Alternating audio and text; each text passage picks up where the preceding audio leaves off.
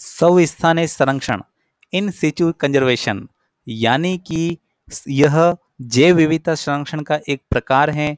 जब प्राकृतिक पर्यावास या विभिन्न प्रकार की प्रजातियों को उसके प्राकृतिक पारितंत्र में संरक्षित किया जाता है, तब संरक्षण की इस विधि को सवस्थानीय संरक्षण कहा जाता है। इसके लिए जैव विविधता और स्थानिक प्रजातियों की उपलब्धता से परिपूर्ण ऐसे कुछ क्षेत्रों को चिन्हित किया जाता है। जो पारिस्थितिकीय दृष्टि से काफ़ी उत्पादक होते हैं, इन्हें जैव विविधता हॉटस्पॉट भी कहा जाता है।